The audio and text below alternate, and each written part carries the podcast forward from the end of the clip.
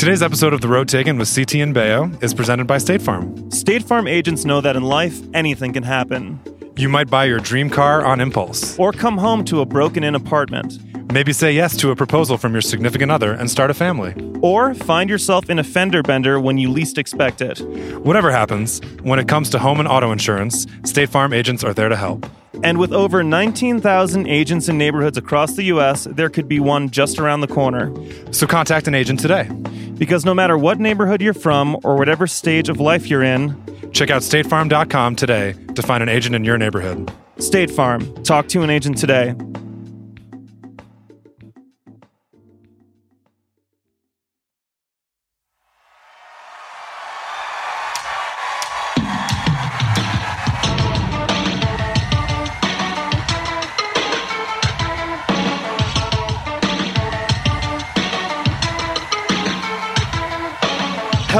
And welcome to the second episode of The Road Taken with CT and Baio. I'm Baio. And I'm CT. And Chris, could you tell us where we are right now? Right now we are in section 315, row 1, seats 11 and 9 of a venue and sporting event arena that is called Madison Square Garden. First off, why are we in Madison Square Garden? It's like 1:30 in the afternoon. What are the two of us doing? Why would we be in Madison Square Garden today? We're taking the tour. Oh, yeah, yeah. Yeah, yeah. There's the tour you can take to see behind the scenes. Uh, no, we are performing this evening in this very room. Why are we performing here? Because we play in a band called Vampire Weekend. Listen, li- you know, this is the thought that- second episode. Maybe someone didn't catch the first episode. I just want to make sure there's a little bit of, you know, I took that as a way more existential question. How did we get here? Yeah, yeah. You know, a lot of the cultural factors, a lot of We you walked know- over. Okay, yeah, yeah. Uh, the band that we play in Vampire Weekend is performing at Madison Square Garden tonight. According to the marquee outside, it is sold out. That's pretty cool. Truly, this is so exciting. Just watching the venue come together before a show tonight. CT, what's before our eyes? Well, past this little glass divider that keeps people in the Chase Skybridge safe, we are seeing the stage right now. The union mandated lunch period has just completed, Mm-hmm. and everyone is kind of running around the stage. They're hooking up mics, they're putting up cymbals, they're testing keyboards, they're hanging lights. It looks like the Mhm. PA, all the speakers are up now. Where our sound guy Neil just told me a story that the first time he did sound at this venue when the White Stripes were performing, Mhm. that when the doors opened for the concert, only half the PA was up in where it should be, was hung. That seems pretty horrifying. So they did a line check with only half of their available firepower, audio firepower, but the show was great. Awesome. And I got to say, this is a very special day for me. Maybe because we're here on the Chase Sapphire Bridge, but this is where my dad's New York Rangers season tickets currently are. And uh, I've been coming here and watching hockey games since I was nine years old. In 1994, my second concert was here, seeing Tom Petty on the Wildflowers tour. And this is truly the most important room for me that I could ever play music in. So we got here extra early, got here around one, and all of a sudden I had this insane burst of adrenaline, and I was essentially ready to hop on stage and give a performance. He grabbed the first guitar he saw I did. just started strumming away. And maybe it was a mistake to get here so early and so jacked up because we're not playing for another seven hours. So I'm going to need to calm down eventually. But I got to say, this is a big one for us. Um, CT, who's our guest today on the road taken? Our guest is someone who has performed on the stage, I believe, more than once. I, I, think they assume. did two nights back in December, even. Uh, oh, it- you're hearing right now. If you can hear this, it's white noise playing over the PA system. It's so that way they can flush out frequencies and find out what's going on with the sound system. I, I sincerely hope that our microphones are picking up at least a little bit of it, so you have some idea what I'm talking Let me, about. I'll, I'll point it towards well, really. yeah, really yeah. Check out that it. white noise. Sounds great. Fascinating. Excellent uh, for an audio medium in particular. You though. gotta, you gotta do that. Okay, so Winston has played. I didn't say his name yet. oh fuck! What's the guy's name? It's Sir Winston Marshall of the band Mumford and Sons, Mm-hmm. amongst other things, as we talk about. Absolutely. And this was actually the very first interview we ever did for The Road Taken. And uh, I'm guessing this is going to come out sometime in October. but the conversation was from November of the year 2018, and it was in our home studio, which you'll get to learn more about in Los Angeles. But CT, what's the name of our studio? It's not a legal entity, but we refer to it um, Internally. internally as CNC Music Factory. and fun fact, it was the working title of this podcast, but we were told we could not call this podcast CNC Music Factory, and we respected that advice, and so that's why it's called The Road Taken with CT and Baio. Um, what were some highlights of this conversation? Well, this isn't really the, the conversation itself, but I remember being probably about five or 10 minutes in, Mm-hmm. being very excited that this idea that, that I had had, that we talked about, that we were, Mhm. that we were making happen, and the fact that we were actually talking to someone with microphones, and I thought having a very good conversation was very exciting to me. So that was, when I think back, I think of, wow, this is cool. We're, we're really making this happen. Yeah, and again, yeah, this conversation was from almost a year ago. So just, you know, put that in the historical timeline of the world. But uh, a couple things that stuck out to me was talking about train touring, talking about doing DJ hours. Winston put out an incredible record uh, last year, or it might have been a year and a half ago, with uh, the electronic group HVOB called Silk, Winston Marshall and HVOB, which you should definitely check out. Also, I gotta say, Winston has one of the most soothing voices I've ever heard. And since this was the first one we recorded, we've listened back to it a bunch. And like, he just has a gorgeous, gorgeous speaking voice. Truly.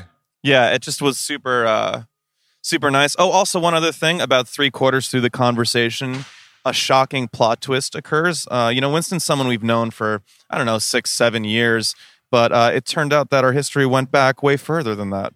A little bit of a, a script flip, as you might say. Mm-hmm. How are you feeling about playing tonight, man? Uh, it's feeling very real to me as all the stuff is happening in front of our eyes. How does it feel for you?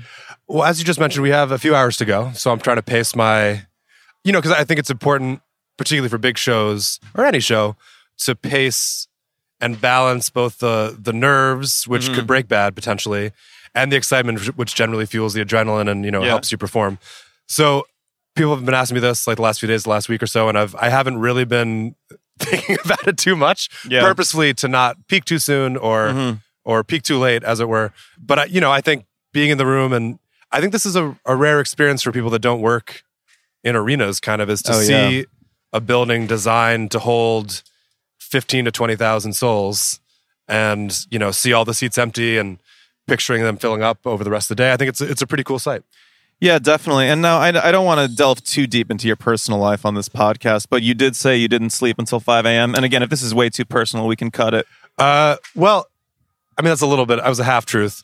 It was, was- well, why did, well, you said that because you were a little. We had made plans to meet at 11:45 Oh, so you're, in you're the just, lobby. You're just roasting me for being down at 12, 12 20? 18. 12, 18. Yeah, yeah. So, no, no, I just, but I want to know, like, yeah, you had a little trouble sleeping last night. I did Uh, have a little trouble sleeping. I, but I was a really good boy. I fell asleep at ten thirty, mhm. but then woke up at 1.30 uh, because on the normal sleep cycle on this tour with the bus and stuff, I'm not really falling asleep till three or four, anyways. Yeah, yeah. So you know, just had a had a nice little midnight snack of watching a few Billions episodes. Oh, nice. Love billions. Um, season two, it's really things are really heating oh, up. season two is Just uh, my watched the, favorite uh, season. the Alpha Cup, the Okay, poker nice. tournament. So it's very stuff. exciting.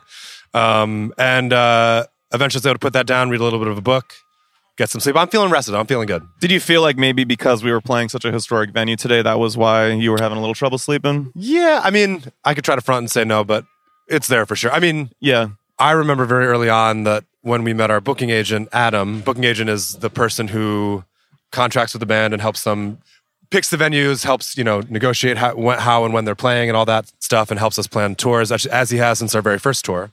And uh, he was just talking about at the time we were playing a very small venue in New York called the Mercury Lounge, Mm-hmm. and he was just sort of I think a little bit joking, a little bit just talking about one of the many potential universes that could happen Yeah. of talking about how you know you can go from Mercury Lounge to MSG, and I think oh, I don't know, I, I really don't know actually, but I would assume that most people that, particularly if they're Yeah. from anywhere near the East Coast, or I, I think Madison Square Garden's reputation precedes itself Absolutely. worldwide, but uh, World's most famous arena, self-proclaimed.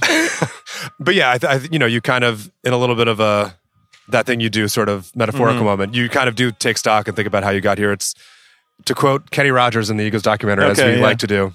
yeah. I think that's pretty cool. Yeah, I for me, last night I knew I would have trouble sleeping, so uh, I had a nice heavy meal of tapas with my wife, who flew into town, and then I took a legal over-the-counter uh, sleep aid, and as a result, I slept a solid eleven hours, just because I know I wouldn't have been able to sleep beforehand. I'm not recommending uh, legal over-the-counter sleep aids for anyone. Things can be habit forming, but it worked for me. I feel great. Do Chris, you know? you- I'm going to ask you some questions because I feel like yeah, yeah. I've been to MSG a few times, but I think you've been here way more. Can you describe? I've been here very, very many times. what some of your highlights have been in this in this room? a lot of it is sports related, and I'm not a huge sports guy, but I did grow up loving hockey and loving the New York Rangers. So I was lucky enough in 2014 to be here when the Rangers were in the Stanley Cup. And they were drubbed by the Los Angeles Kings in the series, but I got to be here for the one game that they won in the Stanley Cup. And I actually got to also be here at the game they won in the previous series that got them into the Stanley Cup. And, you know, for someone, you know, I was nine or 10 years old when the Rangers won and to like see them almost win again as a you know i guess i would have been like 30 at that time was a definite highlight so many goals have been scored here that were very very thrilling uh, do you know the rangers goal song Uh, do you remember it or no I could picture the words on them, but I think you're going to i want to to give you a couple bars Okay, yeah. it goes oh, oh, oh, oh oh oh oh oh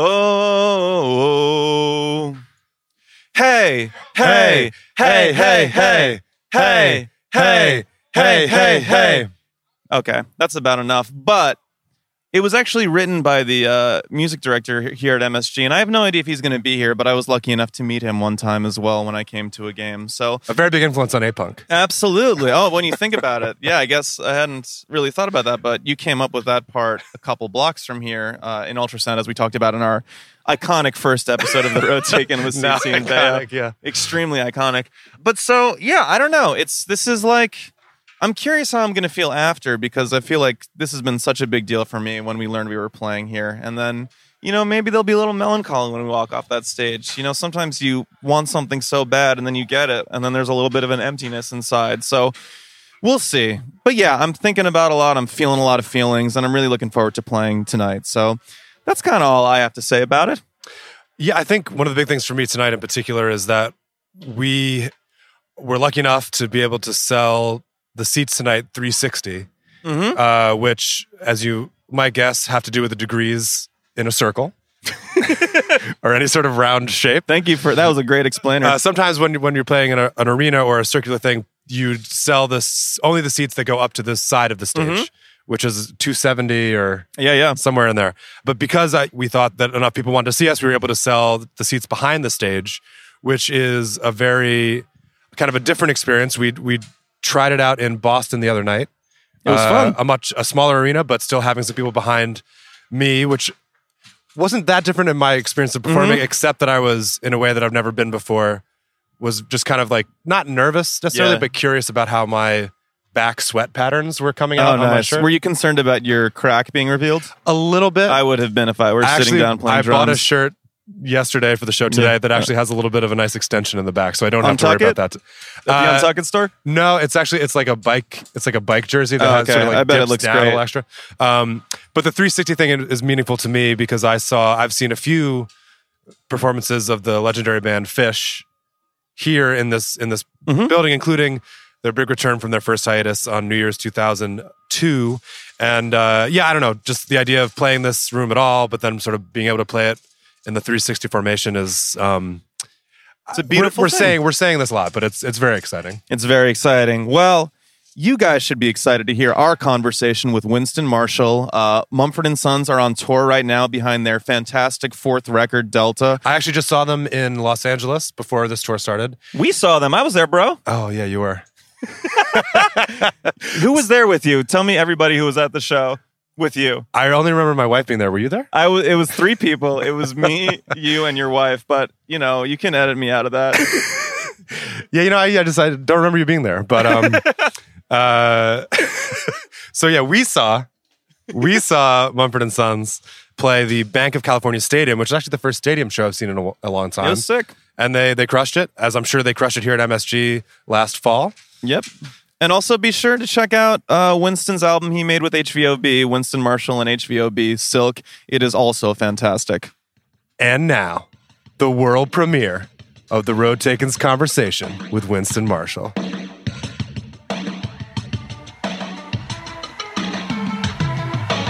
So here we are. We're in CNC Music Factory. This is the first time we're interviewing someone in CNC Music Factory.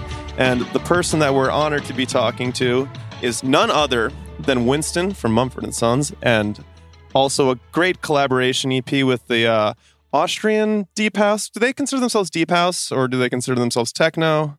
Techno, they wouldn't say deep house, but uh, they also wouldn't because it's yeah. We'll get there. We We'll can get there, but so also he, he released an incredible collaborative album with uh, Austrian electronic group called HVOB. It was HVOB and Winston Marshall was the stage name. It's great, and uh, yeah, he's here with us today, blessing us with his presence. Did you do any shows with that project or any like performances? yeah, did about a year tour, Oh wow. and it was really fun because obviously with Mumford, we've been about ten years. I, we've done the rock circuit, the festival thing, and this this was playing dance venues at three in the morning when everyone's off their tits, which is awesome to playing to people off their tits because they think everything's great. Yeah, yeah. It's not great. A very for- forgiving, Yeah. very ready to. exactly. Um, yeah, so it was a very different world for me. I would imagine. Yeah, I mean, I when I was touring on solo stuff, playing, and I didn't get to play to enough druggy crowds, but when I was blessed with the opportunity to play for a druggy crowd, it was so much fun. I did. Did you do this one ever called "Where the Wild Things Are" in Netherlands? no, It's just in the woods, and it was like I don't know, fifteen hundred people, a lot on ecstasy. It seemed. How, I mean, many, I'm not how many of them were? Was it off their tits or on their tits? Off their tits. Off their tits. How a many? lot. A lot. and okay. it just went off. And maybe this is a good place to start, but yeah, did it feel like you changed as a musician, like touring with an electronic group? Did it broaden your horizon? Oh, Like, it what def- was it? What was yeah. the process? You know, what was that like for you? Firstly, I was doing lead vocals, which I haven't Yeah. really done a lot of since I was a teenager. Really, Yeah. I was doing more of then. So that was that was fun and really challenging. I really relished that. Another Yeah. thing which we were doing, which we've always been very nervous about in Mumford, is playing to track, and it wasn't exactly track as much as click, which we're now doing a little bit Yeah. with Mumford. But that's something we were nervous about because there's some sort of concept in. Uh, I don't know what you guys do if you do that, but there's Yeah. concept in your head that you're like stuck somewhere and you can't go off piece. But actually, I found it very liberating once I got into it, and because you're not that stuck. And the way that HVOB do it is they're really playing it, and sometimes the songs are four minutes longer than the night before or something like that. To bring it back, what you're saying about singing, I remember when we were hanging in London and I, I played you. You're one of the first people I played my first record to, and you told me that you didn't like your voice and that your voice wasn't good. I just remember the first time I heard that release, I was so psyched that you were singing on a record because I think your voice is really, really nice and it sounds really good in that context. So I just, yeah, I mean, that was a huge journey for me making solo music, but uh, it's so cool that you were doing that. Just wanted to really Likewise, oh, thank that. you. And how long were you singing? Were you singing? Took me forever. Was it really? Yeah, I mean, it, like growing up, I did. I mean, same as you. Like, and then like getting it right on my first record was the hardest thing for that record. Definitely, When Yeah. you've not sung before, there's like a hundred different ways you could sing. totally. You could go like Bee Gees style falsetto Yeah, yeah. on everything, or you could just talk your way through things, or you could belt it, and then you can't. You want to be able to move around a little bit, Yeah. but even just working out what's the starting point is. Totally. I guess most people do that when they're quite young. I, I, maybe I did it. when you were playing these sets at like 3 a.m., were you just flying to each city? Like, what, how were you doing that tour? I mean, those guys, we never got this crazy whilst I was with them, but they'll do long haul flights every day. They'll do like Hong Kong and then the next day Singapore and the next day Sydney. And then uh, there was one tour they did, and I, I wasn't on this one. That I think they did something like four continents in a weekend. I think they did New Delhi and then Stockholm and then to Bay- What? Beirut, Cairo, something like that. It was something absolutely Back and mental forth. in four days. And they're just doing that because, and Yeah. they, they play weekends way more because it's not until the yeah, summer. yeah, of it's, course. Yeah. so it's all weekend. It's like, yeah, I guess Thursday, Friday, Saturday, Sunday. That's not a bad pace of life, though. You're chilling at home, making music or doing Yeah. family stuff, whatever it is, and then. Mate, a long haul fly every day. No, I'm you saying the kidding week. me? Sorry, the weekend aspect. The weekend aspect. I'm saying. The weekend aspect. Yeah, Yeah, we'd have that in the summer, yeah. kind of. That is the nice thing about living in Europe is like you can just during the summer festivals you take your flight and then you're home during the week. with the band, we've never been blessed with the opportunity to tour like that. Like if you go to Europe in the summer, you're not going home to Los Angeles every Monday. You know what I mean? We're hitting up Utrecht in the midweeks, Yeah, yeah. which was a beautiful city. Yeah, loved it. Very beautiful city. Yeah. In those performances, as the lead singer, did you have an instrument in front of you? Were you just a mic stand? Did you take the mic off? What was your approach to the space and the different role?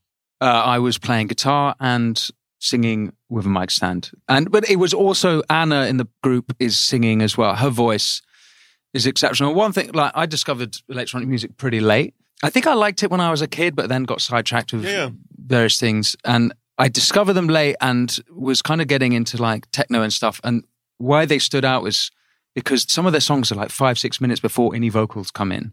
And then it yeah. comes out and and she's got this really soulful it's almost like the softness of like um the national or something when he sings like it's really like low key and I found it really moving and like the combination of, of those things. So I was actually quite inspired in finding my own voice within that Yeah. by her. And um yeah. Did you find yourself because when I did some solo touring playing guitar, I there were a few like ticks that I sort of found. I realized like, oh wait, Ezra does this Yeah. because I've seen him. You know, being the drummer, I've seen him perform Mm. thousands, no, thousand, Sure thousands must have been. Mm, pushing a thousand. pushing a thousand. All right, that's the charitable way of saying Were it. you singing? Uh, I was singing in, in Dams of the West, yeah. And there were just a couple times like there was, I don't, you probably know this. I was like saying something and like pointing, and I had the Mhm. pick between these two fingers, and I was like, one time I just sort of like caught the side of mine. I was like, oh wait, I know where this, I know where this comes from. Oops. So I'm curious, was there no, any, that's totally true. was there anything, you Well, know, because totally. you've I seen got Marcus, a massive obviously. respect for Marcus doing because how hard it is. It- All eyes are on you. It's kind of easy being the banjo player because you just sit back and you don't have to do Stop that. being the drummer, bro.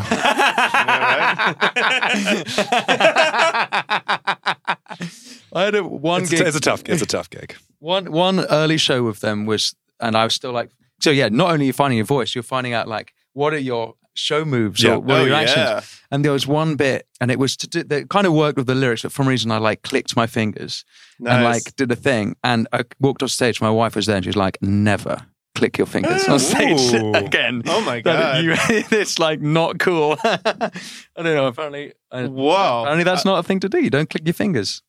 You click your fingers. I, when I walk all the time, I'm fucking Oh, he's snap. in life. You're like, well, I'm In a, life. I do. No, no, no. He is a snapper. I'm a snap machine, and like a million times when we've been on tour, I can't. It was like either CT or Ezra's like, I fucking hear you in the hall of the hotel snapping your fingers. That's how I know you're walking around. Got the music in me. well, I think your two hands are generally taken, so you're not really an onstage snapper. Per se. No, I'm, Although I don't would know, have to. You know what? I I I want to see the snap and Yeah, evaluate it. I'm actually really curious. Because that didn't about that story this. didn't end the way I thought you were going to say. This is the moment where you found the snap was like a move. Was like, oh, I'm coming Yeah, into my own. was a twist. and then I I, didn't realize it was lots of about to get shut down so quickly. Yeah. You got shut down. And then I. I but what moves did you, you land on? I was more confused as what to do with my bottom half because there was not a lot of pedal work or Mm. stuff, and also for me personally, having been used to sitting performing, like I didn't have any sort of things that I was used to doing that I could sort of transmogrify or something. So I, I, I sort of like came like I feel like I started just kind of like stumbling around. I never quite jumped. Jumping felt like too strong. Didn't feel like it really fit. But I feel like there was definitely emotion, sort of like backing up, trying to interact with with the other people on stage, that sort of stuff. But why is jumping too far? Jumping's tough because I, at least from playing in pop punk bands when I was a teenager, there's like a real pop punk connotation, particularly if you bend your knees while you're midair. And and you're It's good. And you, very- you bring your guitar new to the metal, side. though. That's quite Tom Morello in my mind. I think. That's very. It's either New Found Glory or it's Rage Against the Machine. But Do you ever jump? I jump with Mumford. Yeah, yeah. I was curious. I jumped more when I was younger. But I think when British people jump, it, there's not that pop punk, that American pop punk stink on it. British people don't jump. But when they do, but you're a British person who jumps. I think I, if you jumped, I would not. I would not think of the rich cultural history of pop punk. And again, I I love pop punk. I've actually been listening to a lot of it, like revisiting a lot of my favorites. I from my think don't let this don't let this discussion be in any way. It's not an indictment of pop No, punk because as a we're genre. both- There's some great, Yeah. great like, artists I'm a and songs. Big pop punk guy. Yeah, that but, but my- I guess that, yeah, my my point is more like when I jump Visually, because when I would jump when I was 16 on stage, it would be some real pop punk shit. I really try to avoid Now those you're mature. connotations. Now that I'm more mature, turning 34, gentlemen. But even when the band was starting, for me, like I was like so afraid that my pop punk past would come out when the band first started touring that I like still remember that. I just- you, I wouldn't like- even say the name of your high school band. I was us. scared. Now I now it's fine, Yeah. but now I don't give a fuck. But like I was so scared. I, I don't know.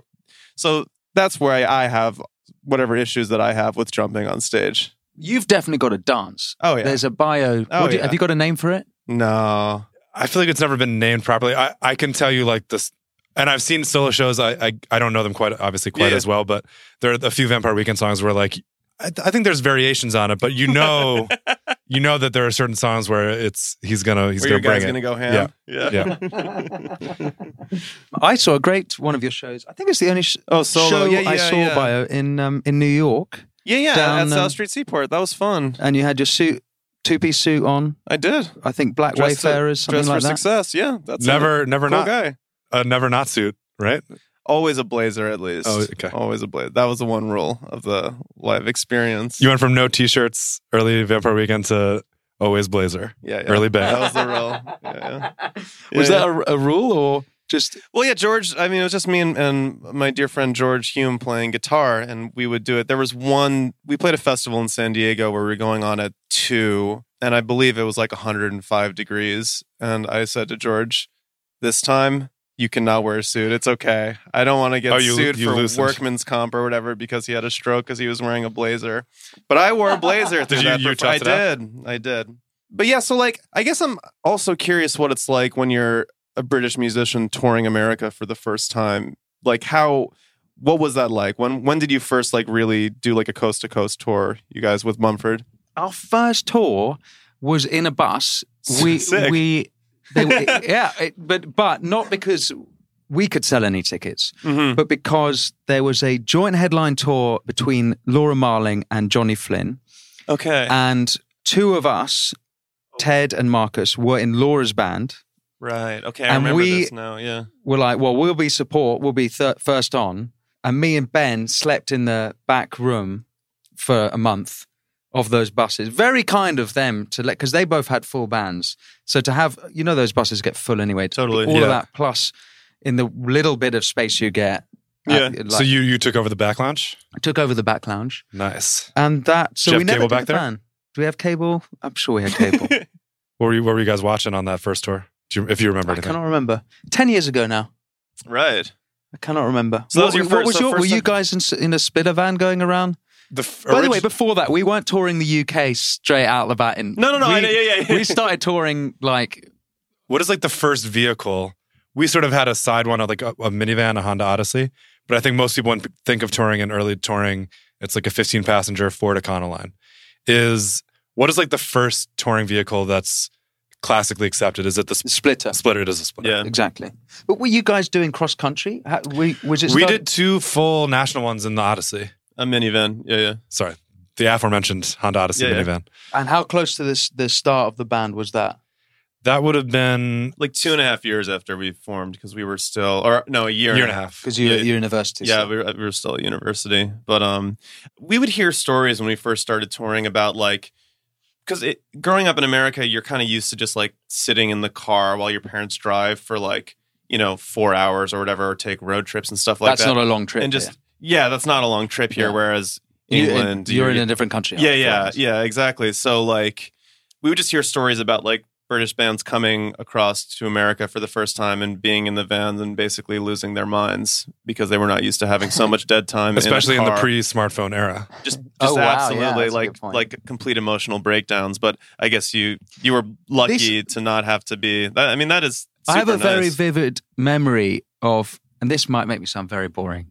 I'm sure it will. But America, it's so the even the vistas are so expansive and massive. Mm-hmm. It's a bit like looking at a screen or into a fire. That you could look out the window for hours on end and just be amazed by it. Even if there was sort of nothing there, it's so expansive and big. There's one road from, oh no, coming into Denver. If you're coming Mm-hmm. from the east, you're heading west, and you can see the Rockies for Yeah. about two hours right, yeah, right yeah. in front of you, and they don't change size. They're just there. You know you're bloody miles away from them. You can just look at them for. For me, that that was breathtaking. Like Yeah. England's not like that. Everything's Right. very modest and small by comparison. Well, to back you up on that, even me being from America, but from New Jersey, a very specific part of the country, is that I had a very similar experience, I would say, because that was the first time I'd seen a lot of parts of the country of the van touring. And there's one legendary story where uh, the first time we really drove the Austin to El Paso and onto New Mexico, that Route 10, the sort of the long stretch. I, I didn't know where you're going with this. Now I you, do. yeah, you know where I'm going.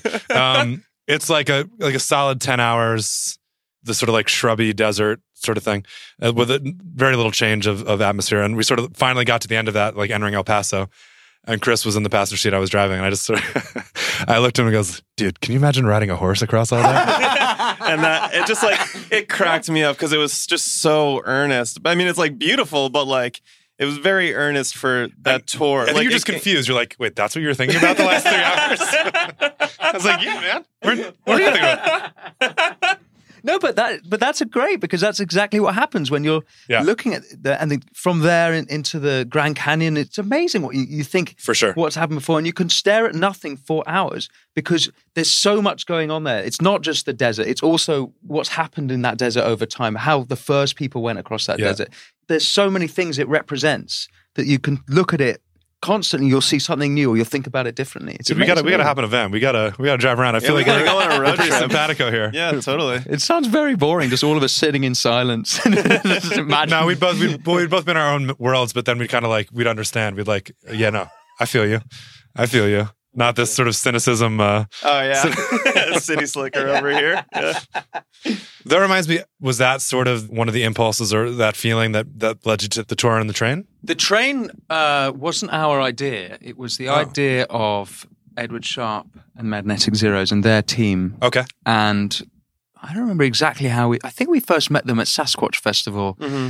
in uh, Washington State, and I don't know how we became friends, but it just you know classic Yeah. meeting bands and seeing them off more and more often, and you become friends. And they had this great idea. Well, fucking terrible idea, but it turned out to be great. Yeah. a nightmare for all the logistics. all the logistic management, yeah. like bloody nightmare. Actually, we, there was a film made about it, and, and Yeah, it's a good film, and um, very proud of it, I think. But the Is the film what- accurate to your experience of the show no, not at all accurate. But. It's not necessarily inaccurate. I just realized there were. I mean, I think there was eighty people on the train, so that's eighty different experiences, and they were all different experiences. Right. And people were sleeping at different hours, and I was very much not on the normal hour sleeping thing. But the untold story is all the crew and management were like, "Fuck being on the train." The next gig's not going to happen if we're on the train. We've got to get there and set up because the train was really slow, and then it would stop because the, someone wouldn't let us through some line. Oh, like the track issues. yeah, the whatever, track issues, something like that. How long was this tour? And what year was it? Just a It was a year. It was a. It was a year long. Oh, a year on the train. you didn't leave the train for a year. It was a week in 2009. Okay. Yeah. Or no, no, no, no, no, no, no, no. 2011. Yeah, Okay. Oh, it might have been 2009 or 10.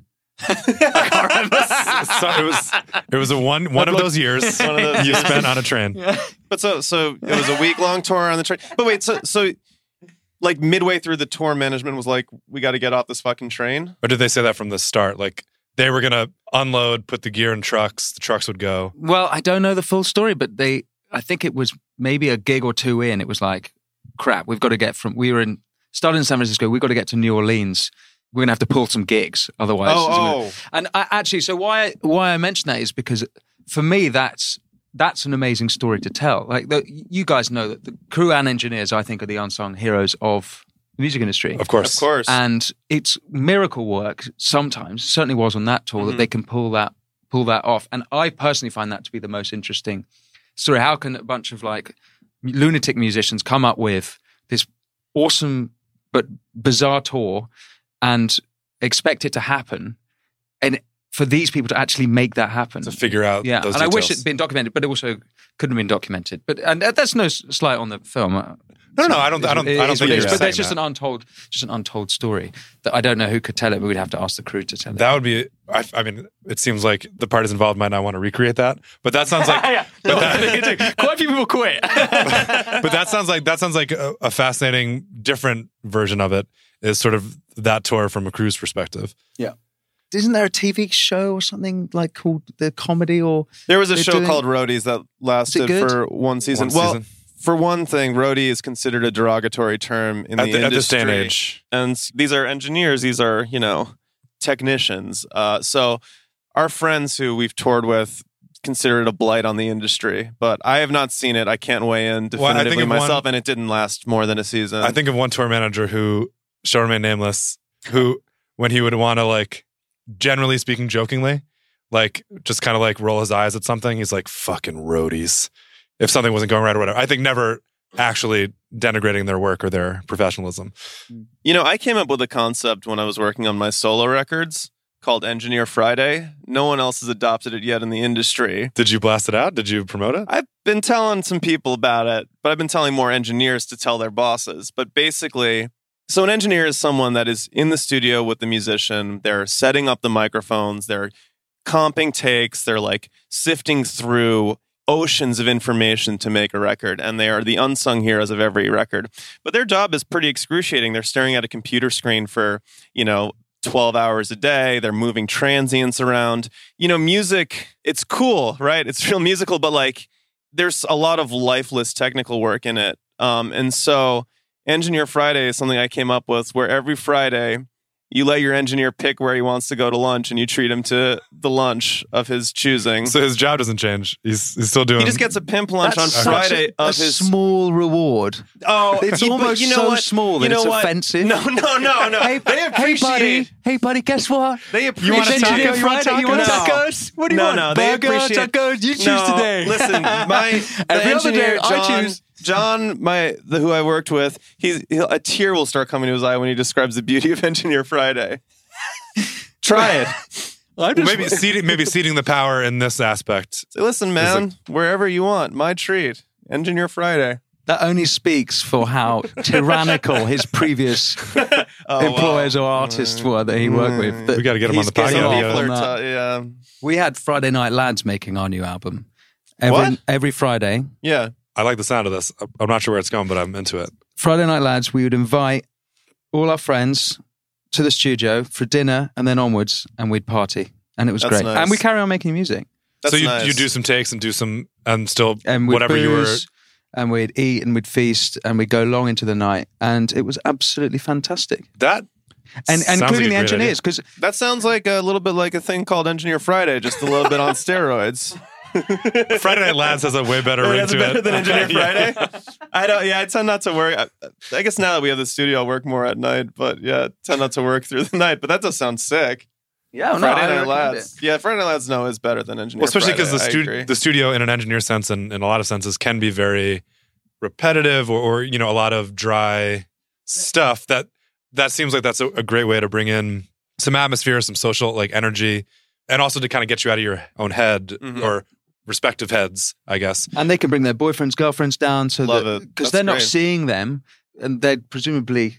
So what, what? What on earth is Yeah, my partner doing away from me all the Right. time? And they can actually see and hear. that's awesome. I think I think that's a nice touch. It's incredible. That's do it. great. Was that, is it the first time you guys have done that? It is the first time we've done that. Partly because we were in a studio where it was owned by Paul Epworth, who who was Yeah, yeah. producing it, and he has a very open door policy. He's like, come in, come come, in. on in, and That's it's kind of a party room anyway. So yeah, that's, that's if, what we're doing. if I can ask, how big is your crew now when you guys tour?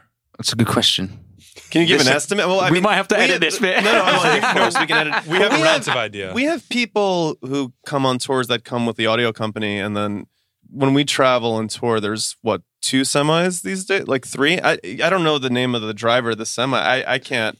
For Right. us, it's what like maybe like 22 people when we tour. Something like that. At- What's a semi? a semi is the like a flatbed truck, the like big the, truck the truck with all with the the gear. gear. in it. that you used to see on those wide open American roads. Um, lorry. Yeah, lorry. It's a exactly, lorry. a lorry. Okay, The fantastic. classic one. It's a Yeah, lorry. it's a lorry. Yeah, I'm, I feel like we're when we left off, and we'll see. Yeah. We're sort of doing this before we really get going. Mhm. Uh, we were at two buses, Yeah, two buses. Yeah. two buses and two semis is where we left Finished off. That- that's mental. That's very small for a big band. I think How the hell were you doing that? that's a great tour manager or terrible tour manager. No, we made it. Yeah. no, I think So all the classically crew, because there was only four people. I think because the live show had had sprung out of like the minivan days that it had grown and like a lot of new inputs and like obviously new things, but the core of it was essentially drum set, Yeah, yeah. you know, bass, keys, guitar, and guitar vocals. Mm. Um, and you know, I get, you know, I think probably most of the space in those trucks is like lights and yeah, the yeah. production, the the show aspect. But I feel like that will be different as we Wait, how many come around buses again. do you have? Hell of a lot more than two. Yeah, We have two just for musicians. right. We've because there's we have four in the band and then touring with.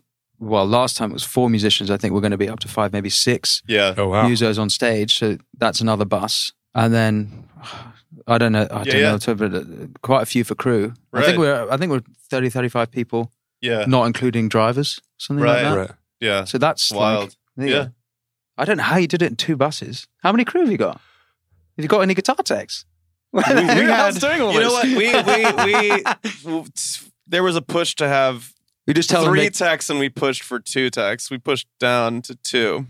Because at that point, I the drums didn't need much teching. It was sort of like you or- take your own drums. no, but I think but once, but like in the middle of the show, I'm saying like I wasn't for the setup of our good friend Marty was taking care of it. But like during the show, there wasn't like changes or a lot of stuff. You know, like the guitars or, or the for the frontline guys had not a lot of technical difficulties on on that show. I think you know we made it Depends on the show. Yeah. yeah.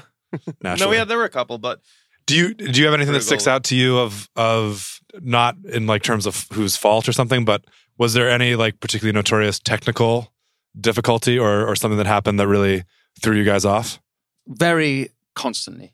That's happening. Okay. And it is very stressful. But I don't know if most bands stick to one instrument throughout the set, but pretty much all of us, except for maybe Ben on keyboards, are changing instrument Every- pretty much every, every tune. song. right, yeah. and so there's so much room for ever, error, which I think is makes for quite a good show. The, the, the fact that it could all go wrong and often does go wrong um, makes things quite exciting. We were talking about this a little bit before, Yeah.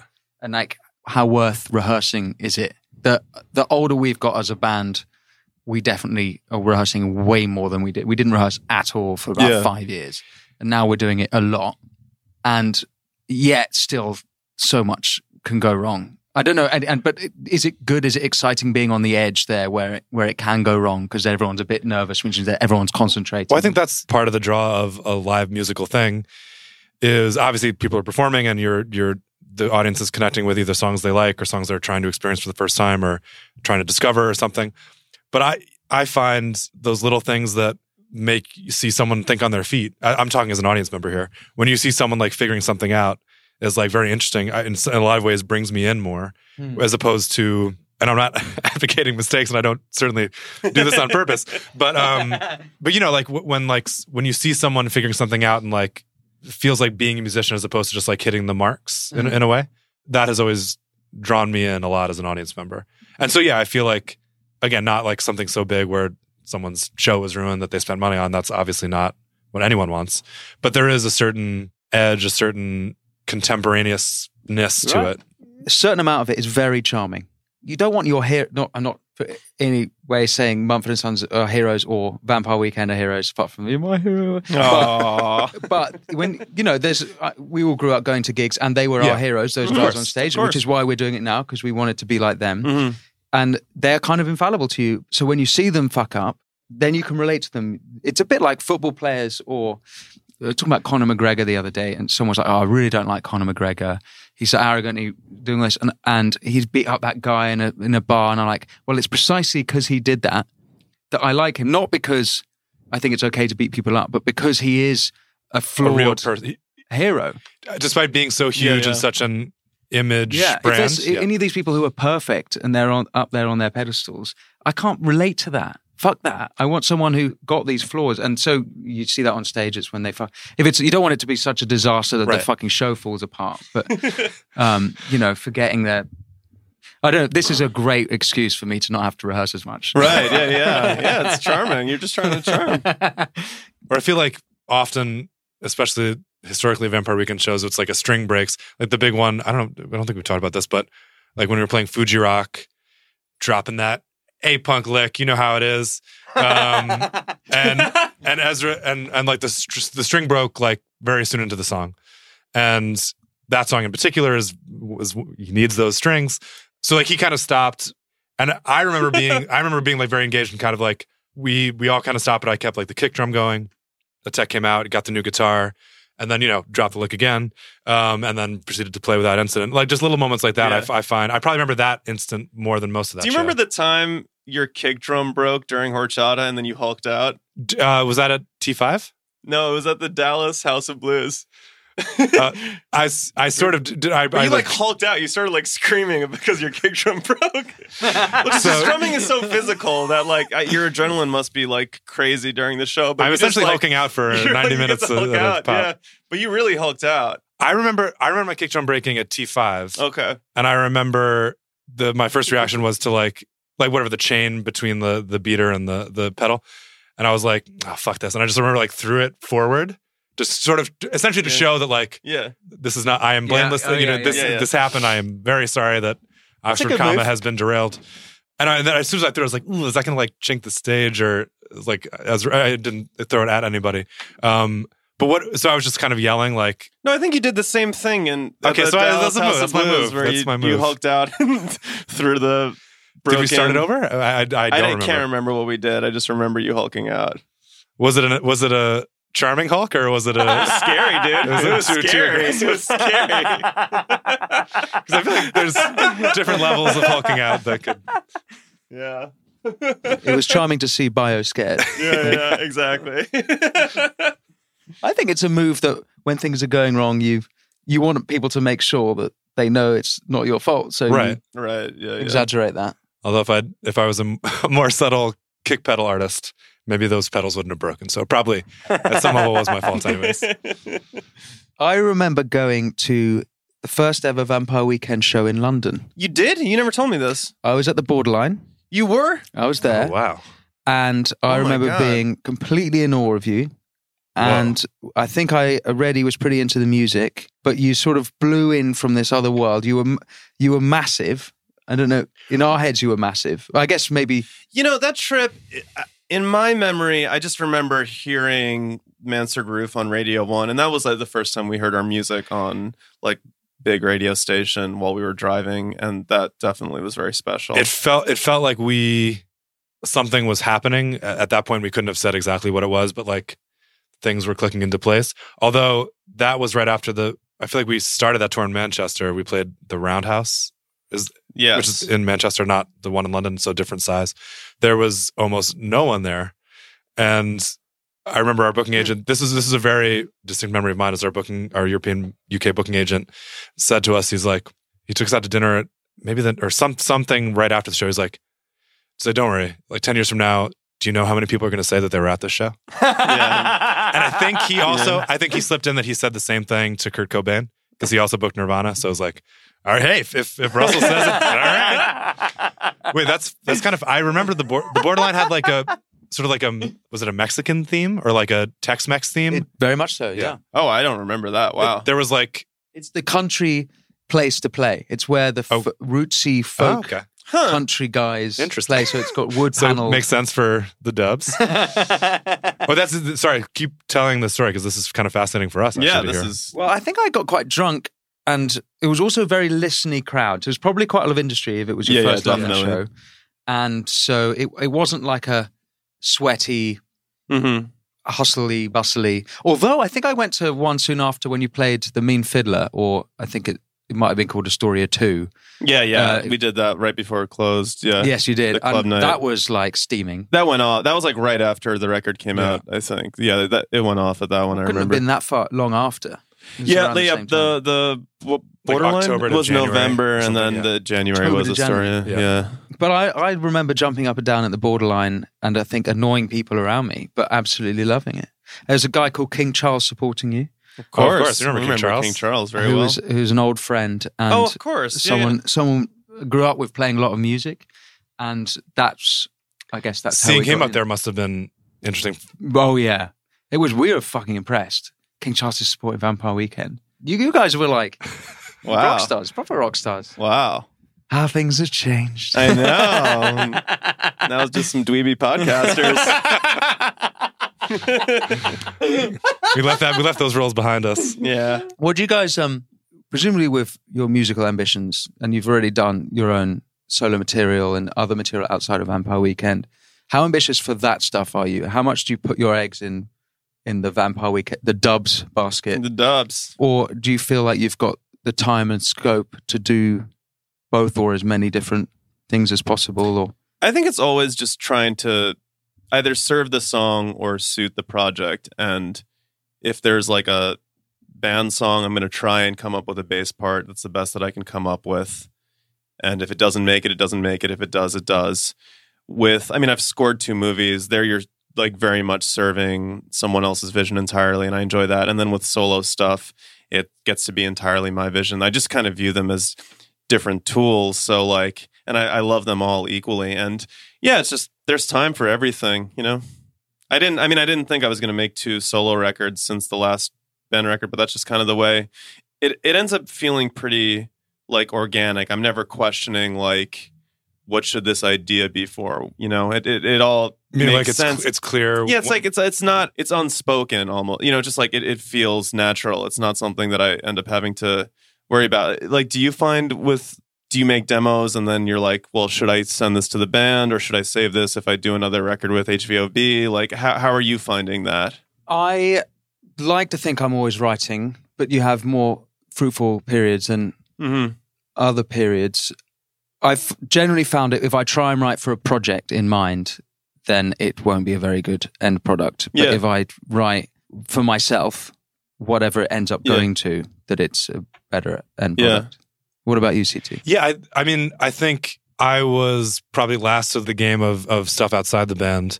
My personal opinion is that when, say, the Borderline show or you know, early days, the musically, but then also like in a lot of life ways and just like conceptually, like Vampire Weekend was so, in many great ways, like all consuming that I I couldn't have conceived of doing musical stuff outside of it because it was sort of there was so much energy and so much drive and you know I had to conserve my Hulk Hulk out energy for, for the stage. But I think as we've gotten older and I think as the band itself has aged, I think I don't know, you just get like more of a context and I mean this more in a, like again sort of like a life sense. You get more of a context of honoring and loving and being in awe in some ways of this thing that you built almost unintentionally or like almost sort of like when we when vampire the early days of vampire weekend like i believed in it so much and i i thought it was great. Did i know that i would move to la 14 years later or whatever? No. Or any of the stuff that happened no i would have had no idea. And i think that wouldn't have even necessarily like if you told me you can do this this and this i'd be like fuck yeah. But i would that wasn't the goal necessarily. So i think that sort of coming to terms with that and, and sort of respecting that but then also feeling like doing stuff outside of that are still there's still CT only stuff where you know where that is just as meaningful um, to do stuff that's not disres- you know isn't disrespecting or taking away from Vampire Weekend as a concept or as a band. Um, so that, that just for me personally took me a while to get to, but I think I am there now, and it and I think I hope that Vampire Weekend is definitely will be a part of my life for as long as it's a part of anyone's life. But you know that there's also a lot of other things beside it that I, I think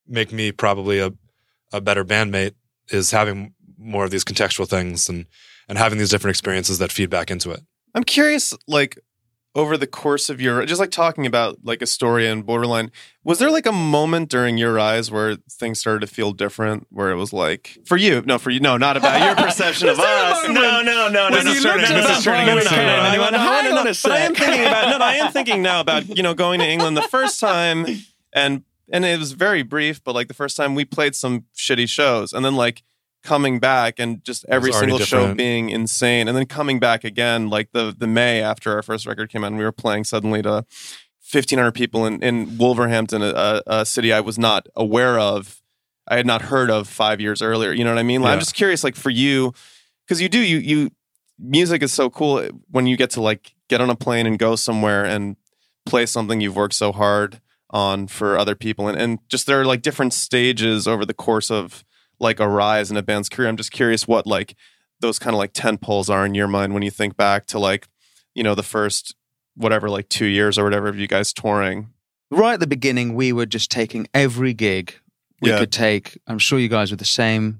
Every pub gig, every Yeah. support slot. We did every show. We never said no to anything. And then at some point, and it was because all our friends at the time were at university, we, were, mm-hmm. we realized we could piece together tours of the UK, going to universities and playing to basically our friends, which was really helpful because that was just like a night on the piss for them and they could bring their friends. Yeah. And pretty quick, we were touring the UK. But after they left university and we weren't playing to our friends anymore, and we still were carrying on that momentum, and I no longer recognized the people in the room, that was when it was like, wow, this is special. Yeah. And, th- and that's all in London, basically, or like around the UK? around the You're saying UK. nationwide. Yeah. nationwide. Um, if I can step back a moment, Yeah. CT, to when you were talking about other projects and other uh, getting your creativity out in other ways, maybe I wanted to ask the question: To what extent does Vampire Weekend form part of your identity as CT? How much do you take that home with you? And that's a difficult. It's a heavy that's a, question. That is a Yeah, heavy question definitely. because, on the one hand, you've got to take pride in your work, and if you don't take pride in your work, it's not.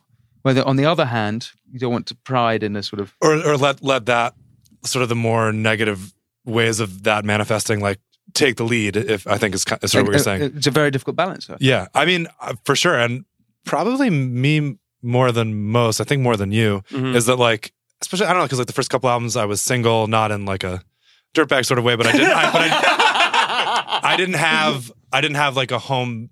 You know, I had my like yeah. No, that's boys different. at home, but I didn't have like, you know, because Chris has been with his now wife for you know since before the and band. CT has never been a dirtbag. I just Right. Yeah, The laugh was not because I yes. yeah, yeah. Um, but yeah, I was just thinking more of like a home base, which is very different now that I, I'm married and, and have been with my wife through the last touring cycle and stuff. And also, I was kind of insane. Like that first year, like we had after like going back and forth to Europe, and, and three months after our first album came out, we had like ten days off. And so I was like, "Fuck it!" And my friend and I went to Argentina for eight of them. that was yeah. I remember that. that yeah, it was, it was a fun trip.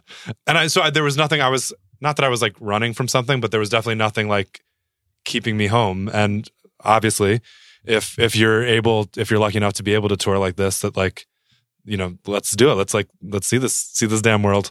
Um, so I th- I probably got a little bit lost in that sense of like there was not a lot of separation of church and state in that way.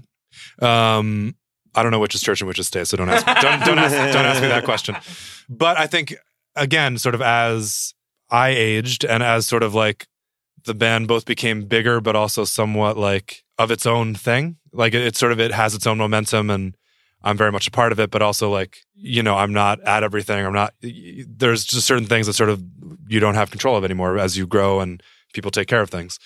Probably like in the second album zone, there was a part where I was very confused of like, wait, this sort of like used to feel this way, and like we were just kind of doing this thing and all together. And now it's like there's less of that, and what does that mean for me? Where who is this aforementioned CT? So I think my perspective now is very different. Yeah, is, is where there's a home base. There's like, I think I'm more conscious and try to be more aware of things that I would need that are not necessarily involved with Vampire Weekend, which has yeah has been has been like a process to get to. But I feel, I mean, I think as long as it exists, you're going to learn and change, and everything kind of is is never fully set. Ever I think if it if it does get fully set, then something is lost. I don't know if, what that is. So I think now that sort of having the home base and, and sort of cultivating the stuff outside of the band makes my presence in the band like even better or like more full as opposed to just like being you know playing this role or something. Hmm. How do you feel, Baio? I think it's a huge, huge part of my life. But yeah, it's just a part. You know, like I find there was probably a period earliest in the band where I was scared shitless of even trying to make my own music. And I would think about it a lot in terms of success because basically, in the course of a rise of a band, and we share that, like when everything is going well and it just keeps going well, you don't experience failure for a period of time, right? Like every single show you play is incredible. People go nuts and it's fun, but the idea of trying something and failing suddenly becomes like absolutely horrifying. And for me, the way that like I, I worked through that was just by being very active at DJing sort of around the time we were touring our second record and having completely shit gigs and realizing that like failure is not the worst possible thing and failure is a part of life and it shouldn't hold you back. Like fear of failure shouldn't hold you back from doing anything you want to do. So, you know, then I started making EPs of instrumental music. Then I started putting my voice on records. And now I feel both like really artistically and creatively completely satisfied.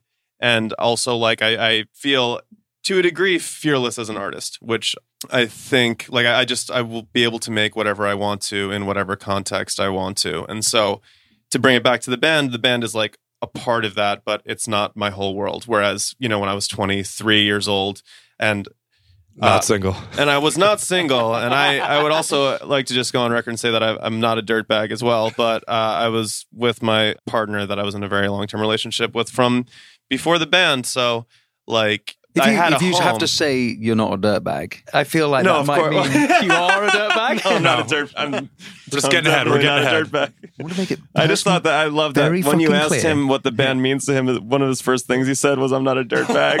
I was like, "No, I know you meant it You know, disclaimer. you I know, know, I know. come I know, I know. on. But so, but so, so no, no. Point being is that it's like it's a huge part of me, and in terms of from the way the majority of people who have heard of my name, that is how I am defined. But it's not like how I define myself. It's not how I think about myself. It's not how I approach what I do. It's like a huge part, but it's not the entirety of who I am, which I think is a healthy way to be.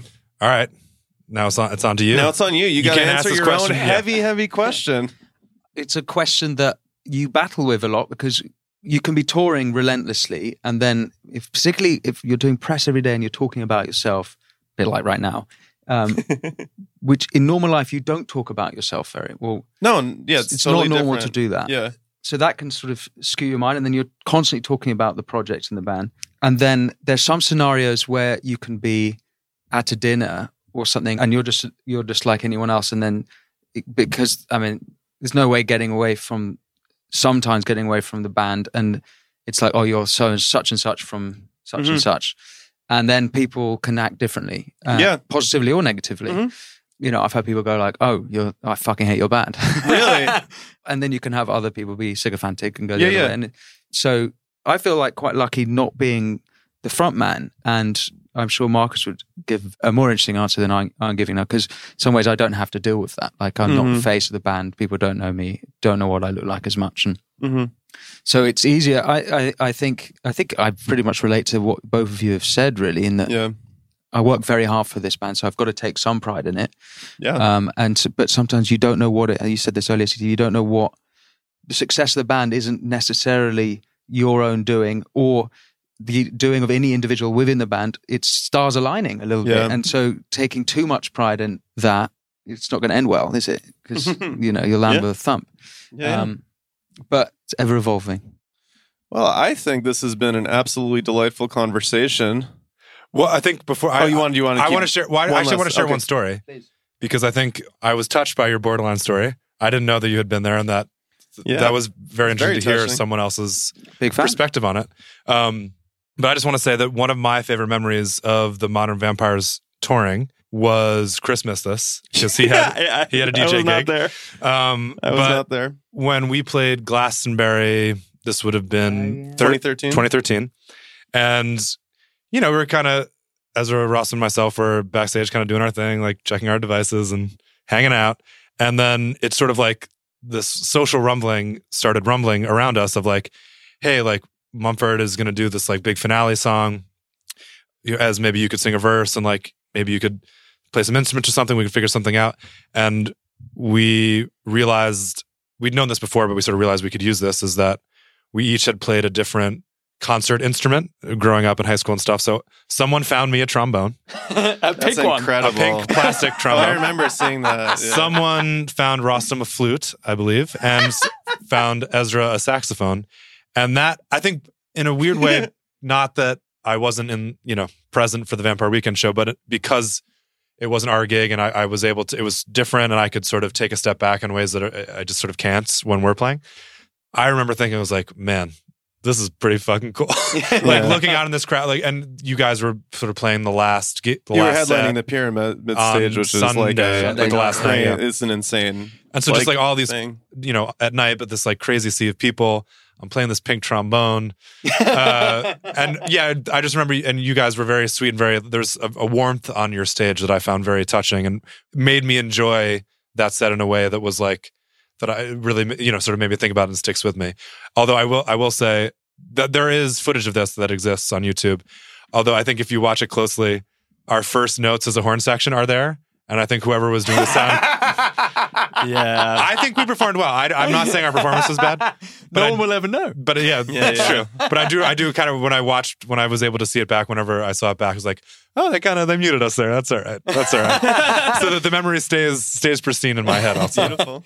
but um, I've yeah, got a great photograph of that moment Yeah? with you guys. I have to get it for you because it was Oh, also yeah, I want to see the it. vaccines on stage. there's a lot of people. It wasn't just us. who yeah. the Staves were on stage. There's a few bands. Mhm. It was a very that was a very special moment. I I very I've forgotten so much of that.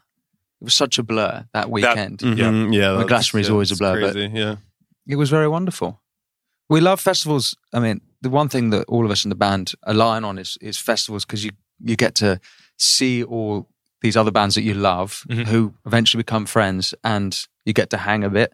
And oddly, because there's no sound check, there's all oddly less pressure. Like it's like it's I know what more, you mean. it's a little bit more You're uh, closer to the edge, even just going out. you're closer to the edge. But in a way, you sort of have to like surrender to whatever happens a little bit.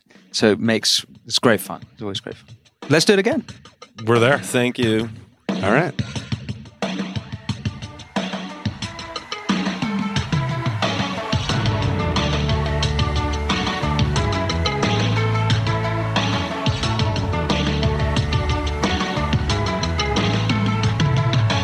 And that was our conversation with Winston Marshall of Mumford and Sons. What a great guy. What a great guy. We really enjoyed talking to him. It was over a wait, over or almost a year ago. Almost a year almost ago. a year ago.